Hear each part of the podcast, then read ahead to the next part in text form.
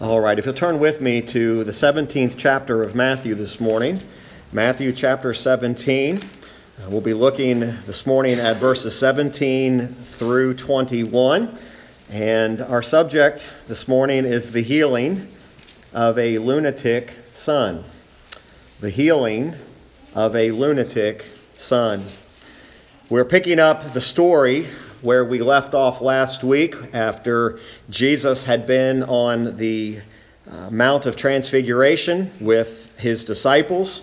And these are the events that are taking place after they came down from the mountain. So let's begin there in Matthew 17 and look, look with me at verse number 14.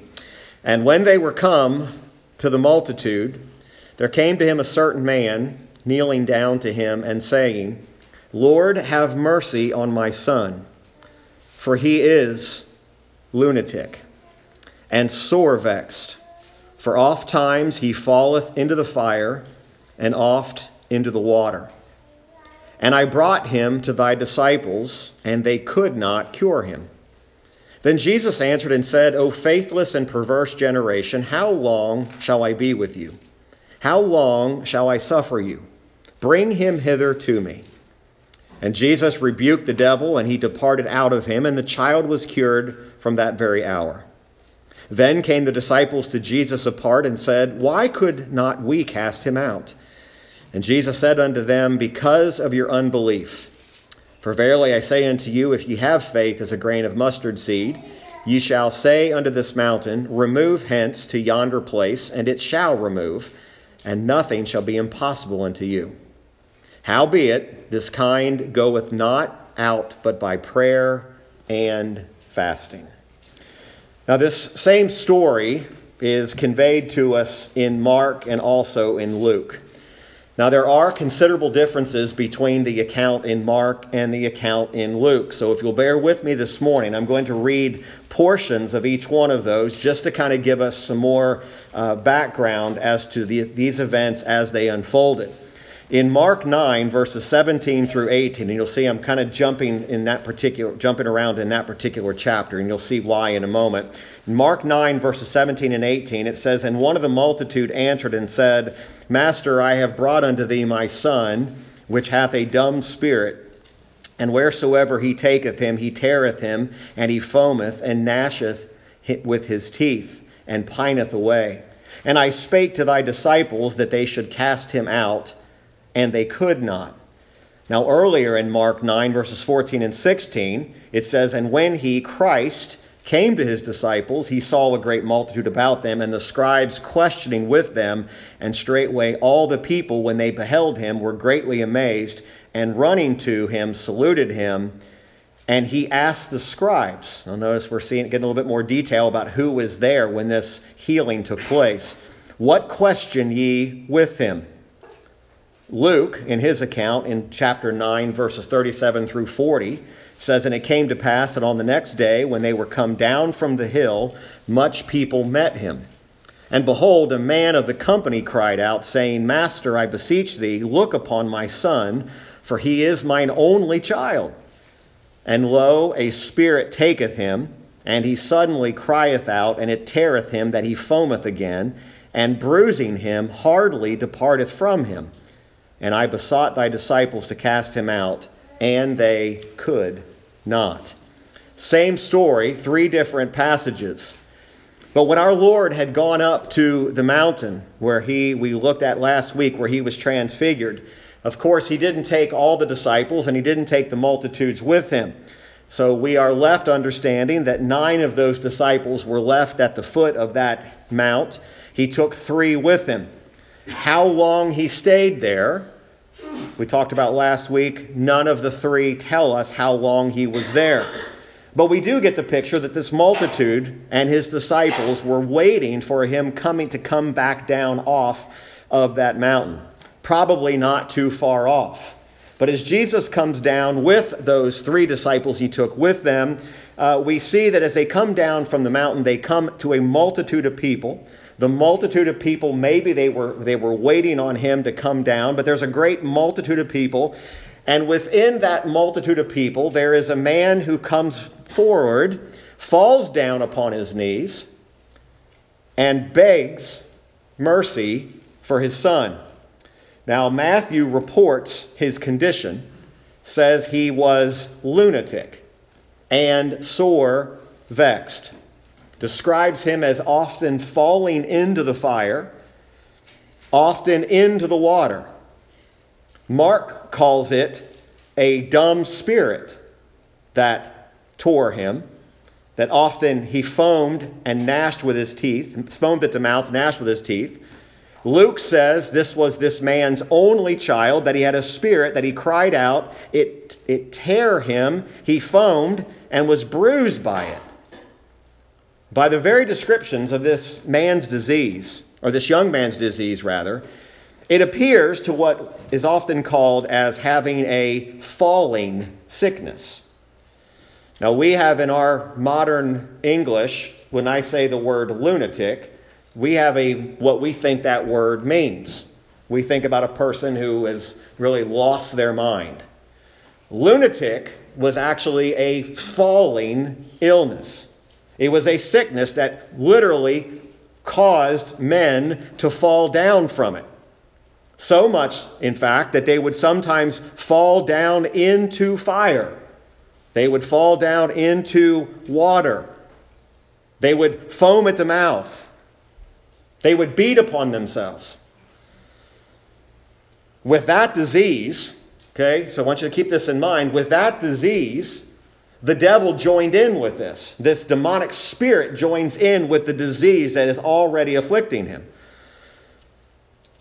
So, this child, this son, is in this condition not only with this disease, but he's also possessed by this demon. Now, we'll see in a few moments that, of course, there's a question that the father or a statement that he makes about the disciples. He says, I went to your disciples, and they could not cast out this demon. It's a bit of a insult to the disciples that they could not do what Christ had empowered his disciples the ability to do. You realize that Christ had given the ability to the disciples to cast out demons. So then why could they not cast out this demon? So there is a bit of a, an insult being directed that towards the Lord that your disciples are not quite as powerful as what you said they would be. Now we have to keep in mind what we see here about Christ calling them to, unbe- uh, to belief. This is not so much about calling them with respect to their justification or their justifying faith. This is the faith that is necessary to respect the power of God that's on display. Every time we see God being revealed, it should be a reminder to us about who is the object of our faith. Christ had revealed to the Jews that he was sent of God and that he was furnished with the power to cast out demons. And with the Jews, and specifically the scribes, which one of the accounts mentioned, they were not believing that. Okay, so it's important that we keep this in mind that these are the things that they should have known, and yet they refused to believe, even though Jesus clearly declared and demonstrated he had these ability. Now, let's give some characteristics here. There's a lot of background this morning, so bear with me. So, the faith of the father of this child, he possessed some faith. Weak, but faith. It's not justifying faith we're talking about, it's faith in the ability of the miracle to be performed. So he's not without any, it's just very weak faith. But there's also a demonstrated weakness of faith on the part of the disciples. It's not that they have no faith, it's just a weak faith. He calls a group of people perverse, and faithless. Now, let's just say at the outset, this is not directed at the disciples. He's not calling them perverse and faithless. Remember, one of the three accounts mentions that there are scribes standing there. There are scribes that are also hearing this account and hearing and seeing this healing that's taking place. He's not directing this as much at the disciples. Now, he is saying they have weak faith, but he's not calling them faithless. And he's not calling them perverse. But he is dealing with a weak faith. He calls the scribes and those who would not believe perverse because they had so often seen the Lord do this. They had experienced his power. They had heard him speak. They had seen the thing that he had done that was, should have been so clear and so strong that they should have believed that he had the power to perform these miracles. But yet we see that there is a level of unbelief here. So notice with verse 14 as we kind of pull this narrative, and I'm going to be referring back and forth to, to Mark and Luke from time to time, and I'm going to move quickly. So if you're used to turning to those pages, you'll have to do it quickly, but I'll try to give you the references here. So it tells us that when they were come to this multitude, okay, most people believe that this was uh, the, the very next day when they came off. Uh, it, it's indicated in, in Luke's account in Luke 9:37.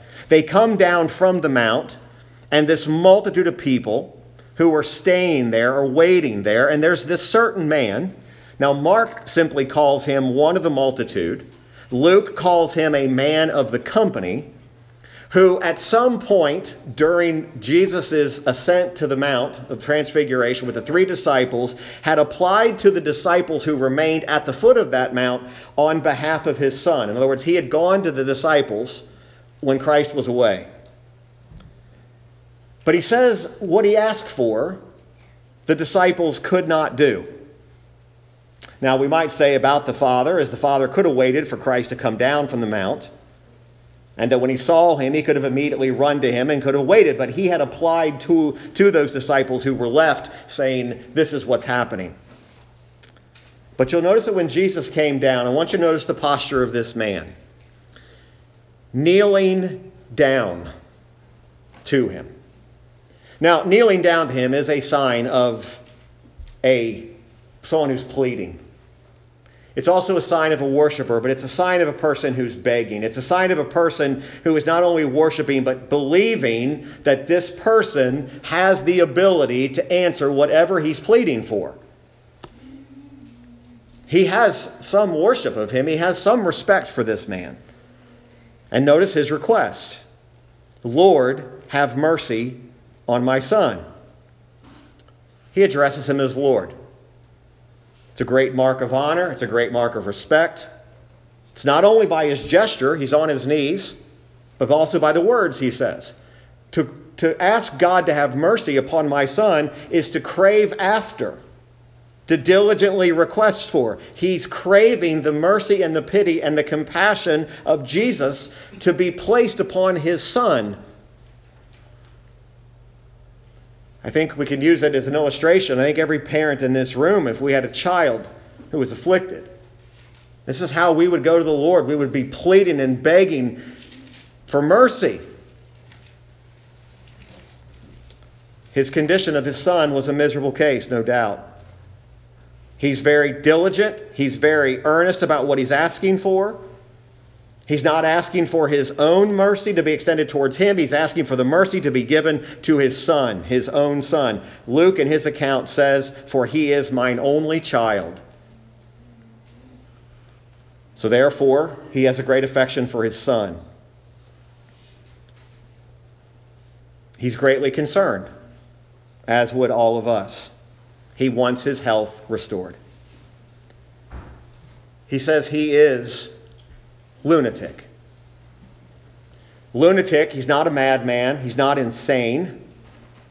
He's troubled with this falling disease, which many of the commentators were in agreement with this that it was a form of some type of epilepsy. It was a disease that did create and cause people to fall. And more interesting, and I did not examine this, so those of you that get really interested in like some of the side things I may say, almost all the commentators agreed that this was something also that this disease was affected by what the moon did.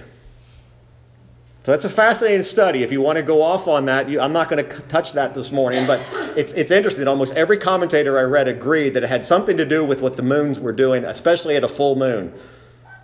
How that's all connected, you'll have to study for that, study yourself on that. But it is interesting uh, as I came across that.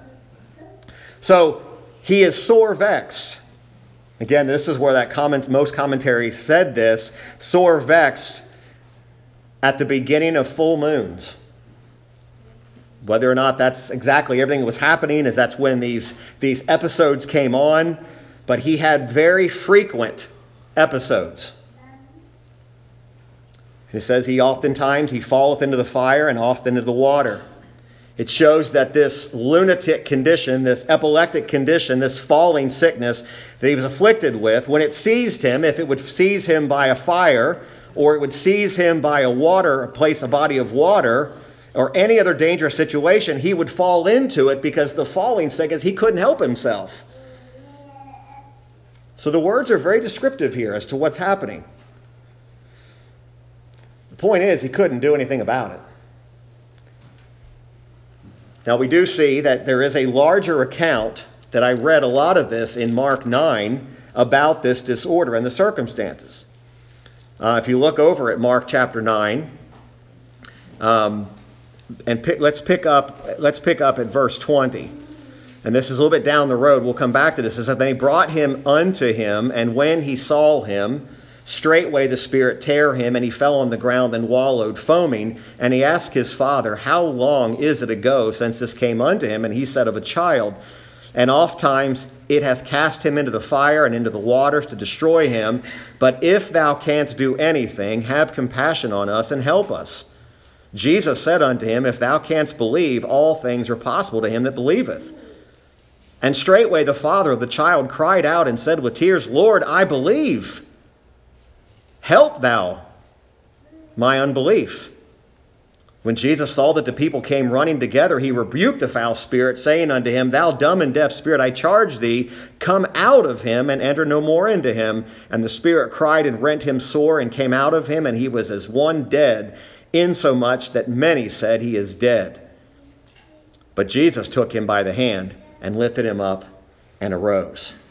So we're getting these pieces from each one of the Gospels that's kind of filling in what's happening before us. What's in a lot of agreement is what happens is that the man says, I brought my son, my afflicted son, to your disciples. And they couldn't do anything. Matthew's account says they could not cure him. They couldn't cure him. Now, if we didn't have the other accounts that we read, we would immediately say Jesus has to be answering only one person or one of two groups of people. He's either got to be now talking to the disciples or he's got to be talking to the Father. But as we've seen in the account in Mark and the account in Luke, there are other people standing there, including the scribes. And because the scribes are standing there, the scribes were particularly the ones who did not believe. He says, O faithless and perverse generation. Now, there is a sense in which this father, no doubt, must have been saying to himself, I thought your disciples could do this. I thought they could cast out demons. I thought they could heal. And I believe that there is a bit of what happened. But we see the response to the, of the father in the account in Mark that we just read we see he says, Help my unbelief. I believe, he says. But let it be observed here that as this father, he's given a bit of a contradiction, saying, I thought your disciples could help. Now remember, three of the disciples were gone, they were with the Lord on the Mount. But it is clear from Mark that when he came to Christ, he had little faith, but he had some faith that Christ could do this, or he wouldn't have asked. He says to him in that account in Mark, If thou canst do anything, help us. After Christ talks to him, we saw in that reading, he could only say, Lord, I believe, help mine unbelief. And then that brings us to verse 17 when Jesus answered and said, Again, I don't believe this is to the disciples, and I don't think it's even necessarily directed right at the father of the child, as we saw over in Mark 9 19.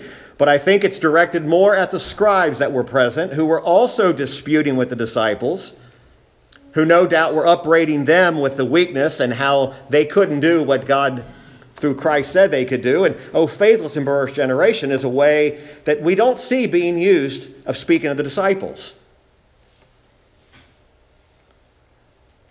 Now, there were times the disciples did appear to have little faith. And, folks, every one of us experiences moments in our life when we demonstrate little faith. But if you demonstrated little faith today about something, I would not look at you and say, faithless and perverse generation you are. I would say you are having a time when your faith was weak. That's what's happening here. He is not upbraiding the disciples, even though he's going to deal with them personally. He, he's not letting them off the hook, but he's not calling them faithless and perverse. He's going to deal with them, and he's going to tell them exactly why they couldn't do what they were supposed to be able to do. But it's not because they're faithless, and it's not because they were perverse. These were words that were often re- re- reserved for those who were characters who were denying the very God who had come. This is not a new expression. If you go all the way back to Deuteronomy chapter 32, way back in the Old Testament, I want you to see the language that's being used uh, back here. And I want you to see if you recognize the language that's being used for those who would not believe or had no belief. Deuteronomy 32, verse 1. Give ear, O ye heavens, and I will speak, and hear, O earth, the words of my mouth. My doctrine shall drop as the rain, my speech shall distill as the dew, as the small rain upon the tender herb, and as the showers upon the grass. Because I will publish the name of the Lord. Ascribe ye greatness unto our God. He is the rock, his work is perfect, for all his ways are judgment. A God of truth and without iniquity, just and right is he. They have corrupted themselves. Their spot is not the spot of his children. They are a perverse and crooked generation. Do ye thus requite the Lord, O foolish people and unwise? Is not he thy father that hath brought thee? Hath he not made thee and established thee? Remember the days of old, consider the years of many generations. Ask thy father, and he will show thee, thy elders, and they will tell thee. When, that, when the Most High divided to the nations their inheritance, when he separated the sons of Adam, he set the bounds of the people according to the number of the children of Israel. For the Lord's portion is his people, Jacob is the lot of his inheritance. He was drawing a strict line between those who were of his people and those who were not. He's not telling his disciples that you are faithless and perverse. But they did, they did show weakness of faith. He goes on in the account in Matthew 17 and he says, How long shall I be with you? How long shall I suffer you? Bring him hither to me. Now, according to the other accounts in Mark and Luke, you can see that he then has turned and he's spoken to the Father, and he's telling the Father, Bring your son to me. Again, this is an example where if we could put it all in one story, it'd be much easier for us to see. But he then addresses the Father, and he says to the Father, Bring your son to me. Now, he is upbraiding those who he's called faithless and perverse. He, he talks about the length of time he had been with them. He talks about the many wonderful works he had shown them, and yet they still remained unbelieving. It gives us the, the intent here about how long will he be patient? How long will he be with them in long suffering? Now, again, remember, Jesus one day is going to the cross, and he's begun to announce those things. We didn't read it, but verses 22 and 23 we'll deal with next week. Jesus again reminds them that I've got, I'm going to be betrayed, I'm going to be put into the hands of, of, of wicked men, and they are going to kill me. His time to deal with them is short. Bring him hither to me, meaning the child. Luke 9:41 the exact words are, Bring thy son hither. So we know he's talking directly to the Father. Bring thy son hither, or bring him to me. Verse 18 in Matthew 17, Jesus rebukes the devil The words have also been rendered other translations, and Jesus rebuked him, and the devil departed out of him. But the very sense here is he's not rebuking the Father, he's not uh, rebuking anyone else, he's rebuking the actual devil. Okay, he's not rebuking the child, he's not rebuking the Father, he's rebuking the devil. Mark 9 and Luke 9:42 uh, respectively say he rebuked the foul spirit or he rebuked the unclean spirit. Okay, now again, don't lose sight of the fact that he also had the kid, the child had a natural disease. Okay, he did have this natural disease, this falling sickness. Yet he was being afflicted in a even a greater level that the demon had latched on to the sickness that he had, so he was possessed with a devil, but he also had that sickness. Now, again, even afflictions of this son were by divine permission. This was not just something that randomly happened that God had no control over. Bodily diseases, illnesses, sicknesses. We often make a grand mistake when we tell somebody when something afflicts them, we say, God had nothing to do with this. I don't know how else to break it to you. Yes, He did.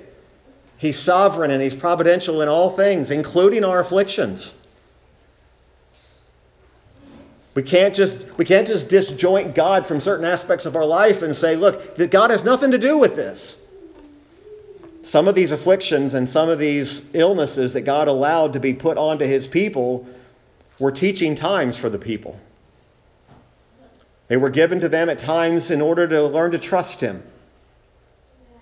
But we see that Jesus did rebuke the devil. He departed out of him. When did the devil depart? At the command of Christ. That demon could not withstand Christ's command whatsoever. When Christ rebuked that devil, that devil immediately came out. That demon was obligated to obey the command of Christ. But then notice says not only did the devil come out, the child was cured from that very hour. That very hour means directly, immediately, and continued well. This was not a temporary removal, this was not a temporary healing. He is now immediately cured, and the demon is removed. Now, again, the account in Mark gave us the tone that it was it was that devil did not want to come out. Gave more details as to what was happening to the son as the devil was being commanded to come out of him. But you do have to also keep in mind Jewish tradition would say this, especially these scribes, that if you were taken over with a disease, they automatically assumed you had a demon. In other words, you weren't sick unless you had a demon. They connected all these thoughts together.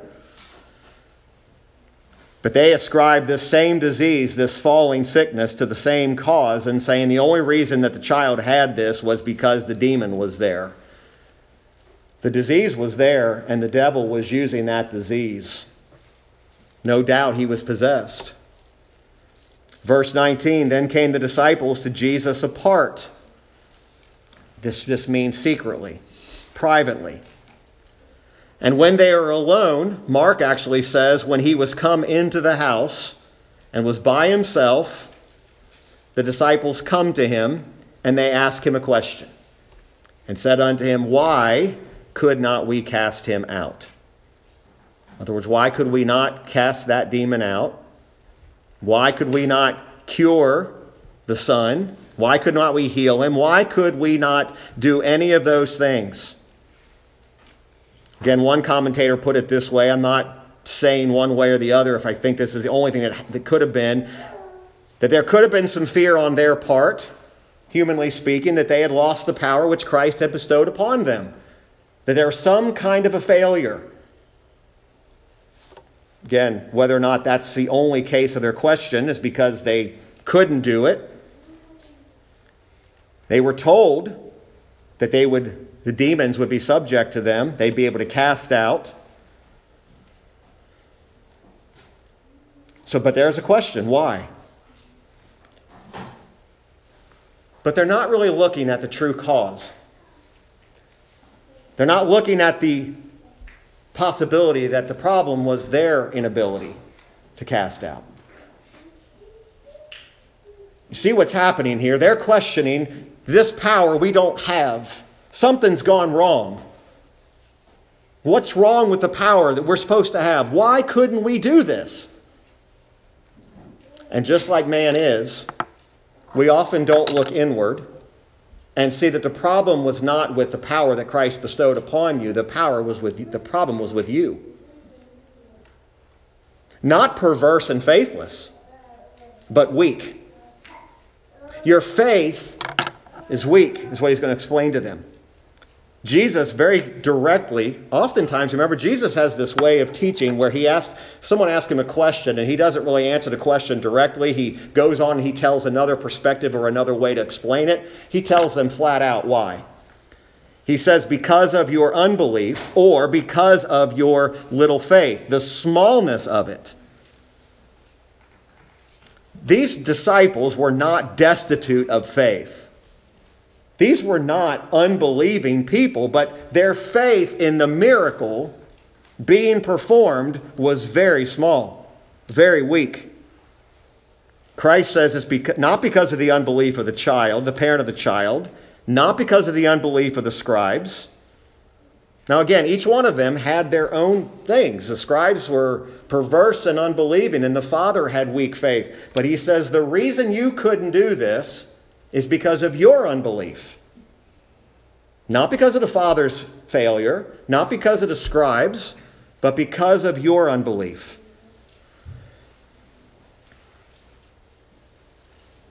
The child, the child's father, we see in that account in Mark that he confessed it. I believe. But these disciples had thought they had lost their power of doing miracles. And notice how the conversation goes on. He says, For verily I say unto you, if ye have faith as a grain of mustard seed. Now, I think it's a grand mistake. This is not to be interpreted about the quality of your faith, or how lively it is, or how fervent it is.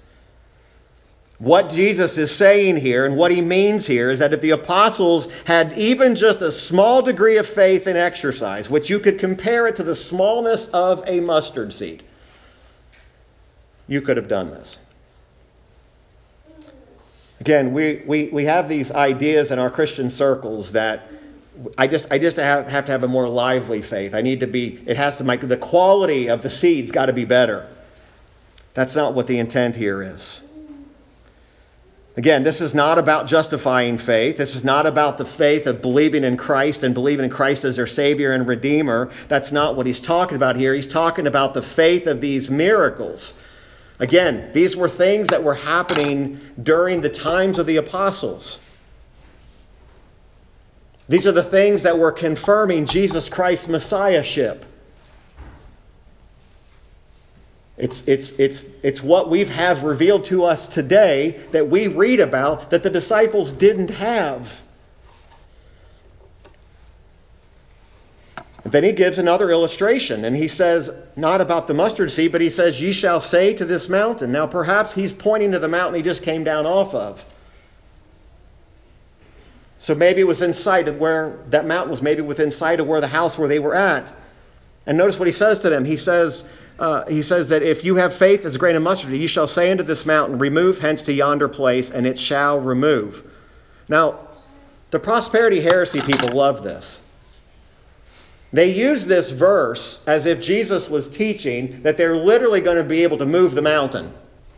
He's using the illustration, this is, this is more allegorical and figurative about what you can do with true faith.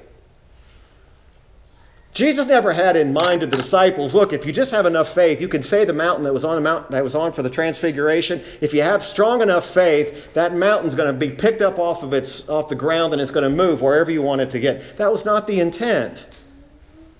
He's comparing this very weak, very little faith they have of why they couldn't cast out the demon and saying, but if you have proper faith, that's the grand concepts of what can take place. It shall remove. If they had but faith, when God's glory is at the heart of it, and the good of man requires that. So the apostles were not being told, hey, once you get your faith in order, you're going to be able to move this mountain. Remember, the Jews were insulting them that they couldn't even heal a child. And Jesus is telling them, your weak faith, if you have the faith that you should have, equally Nothing is impossible. That's what the account in Mark actually read. Nothing is impossible with God. It's a reference to things that are difficult. Nothing shall be impossible to you. You shall not only be able to perform wonderful actions as healing this child, but anything that is for the glory of God. Now, again, that's going to have deep ramifications for what they're getting ready to do. Jesus is not just talking about healing, he's talking about the faith that is going to be required for the enlargement of his kingdom, the confirmation of truth, all the things that the disciples are going to do. Jesus has all these things in mind. He's not just talking about this one instance. But then he says, Howbeit, this kind goeth not out or other translations say is not cast out, which confirms the common received sense of these words. This particular demon, this particular devil that was within him, we do see that there are varying levels of demonic influences. Uh, Hebrews, uh, Matthew 12 45 actually makes mention of a, a demon coming back that's more wicked Matthew 12, 45, then goeth he and taketh with himself seven other spirits more wicked than himself, and they enter in and dwell there. And the last state of that man is worse than the first. Even so shall it be also unto this wicked generation. It means that this particular demon was an obstinate one. This was one that was not going to be removed without this type of faith. Now, often people, again, have made the connection that the reason was is because they didn't fast and prayer proper, didn't pray properly.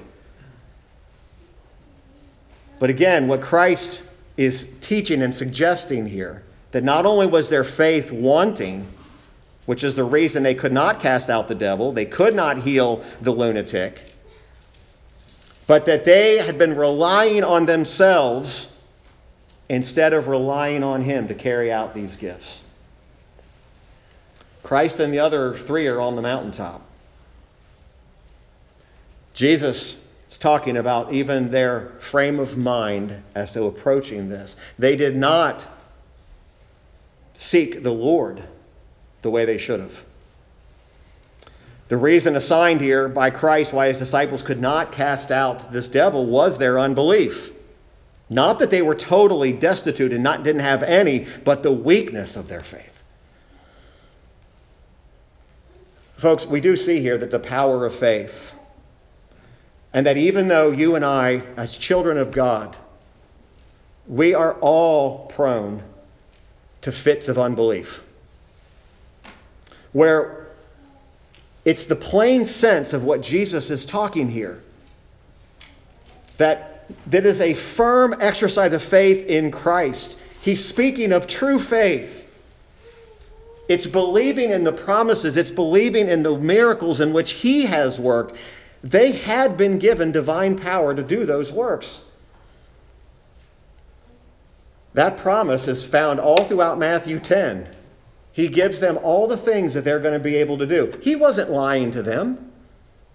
He wasn't telling them that there was going to be a power failure with him but only he was to be the object of their faith and the object of their power. Now, this, we're not supposed to take Matthew 10 and take all those things for ourselves. One of those reasons is why you don't come into this church and you don't see a box of snakes at the front.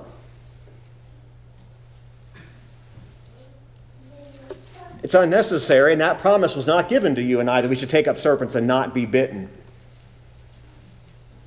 or that we're going to have the same authority that these disciples had. But the problem was not with the Lord. The problem was not with what they had been given. The problem was is that their faith was weak and it wasn't where it should have been. God, Christ had promised to give them the ability to do these things, but the apostles had a weak faith. Certainly, they had not prayed as they should have. Certainly, fasting, which is, uh, is in a way subservient to prayer, they didn't do as they should have done. Folks, oftentimes, what we do in our life, by way of an application, but what we do in our life is we watch until everything in our way fails, and then we try to turn to Christ. We try it our way first, and then if that doesn't work, we turn to the Lord and say, Okay, God, I couldn't do it. When in reality, the power is not in us, the power is in Christ. We not only have the power to bring those that are afflicted, we have the power to bring them in faith.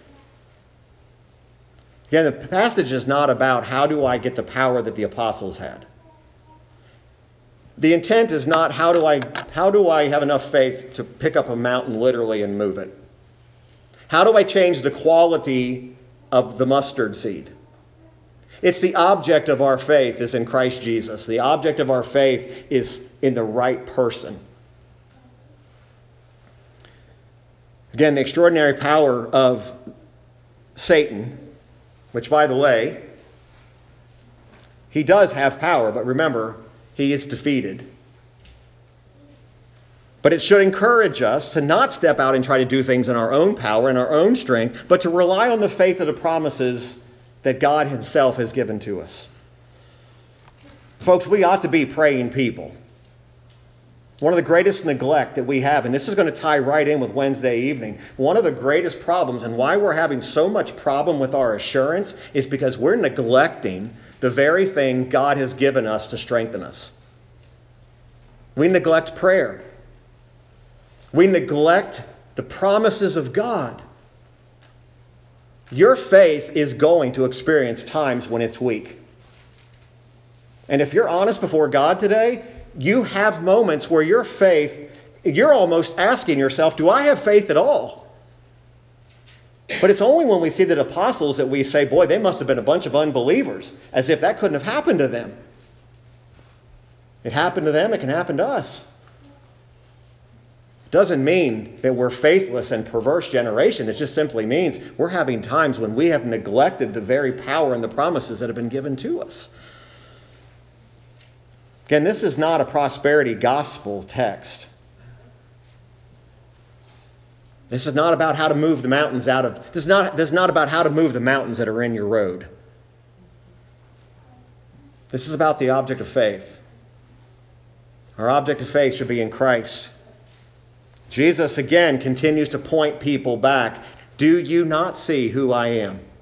Do you not see what the prophet said about me?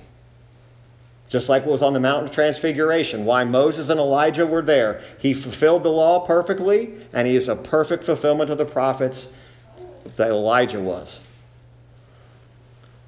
This healing could not be done by the disciples because they had a weak faith. They were not faithless but it was weak. I pray the Lord will help deliver us from times when our faith becomes weak, when it becomes distrusting.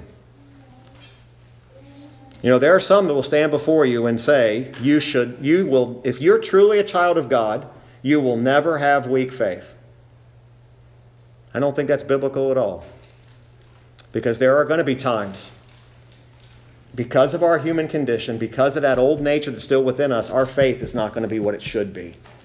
And that's what was with the disciples. It wasn't what it should be. Not that they were not believers, but it was weak. Father, I pray you'll help us this morning, Lord. Lord, there's so much that could be said and so much more we could have spoken about in this text.